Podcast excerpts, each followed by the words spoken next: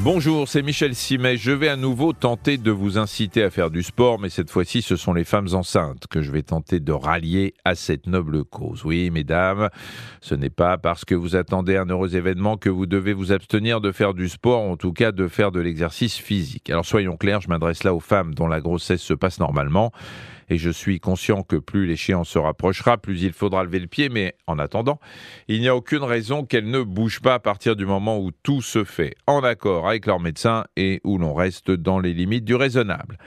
Il convient donc de prendre certaines précautions. La première, c'est d'éviter l'activité physique au-delà de 2500 mètres d'altitude. Donc si vous allez au sport d'hiver, je vous recommande de prendre l'option tartiflette et cappuccino plutôt qu'un forfait piste noire. Secondo, pas de plongée sous-marine. Quand on fait de la plongée, l'organisme encaisse des modifications de pression. Par ailleurs, on connaît mal les effets sur le futur bébé des mélanges respiratoires gazeux qui sont dans les bouteilles.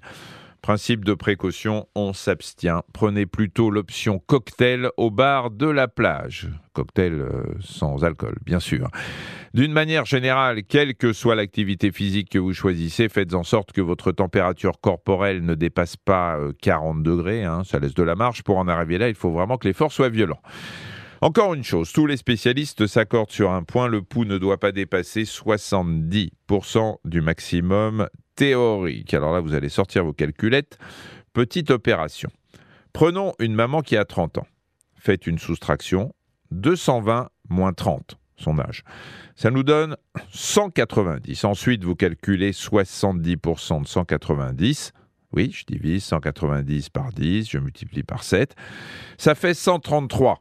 La future maman veillera donc à ne pas dépasser les 133 pulsations par minute pendant l'effort.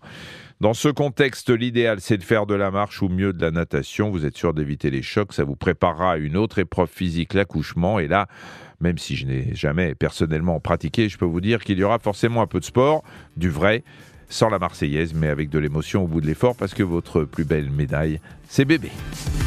Merci d'avoir écouté cet épisode de Ça va beaucoup mieux. Si vous avez aimé, n'hésitez pas à en parler autour de vous et à nous mettre des étoiles.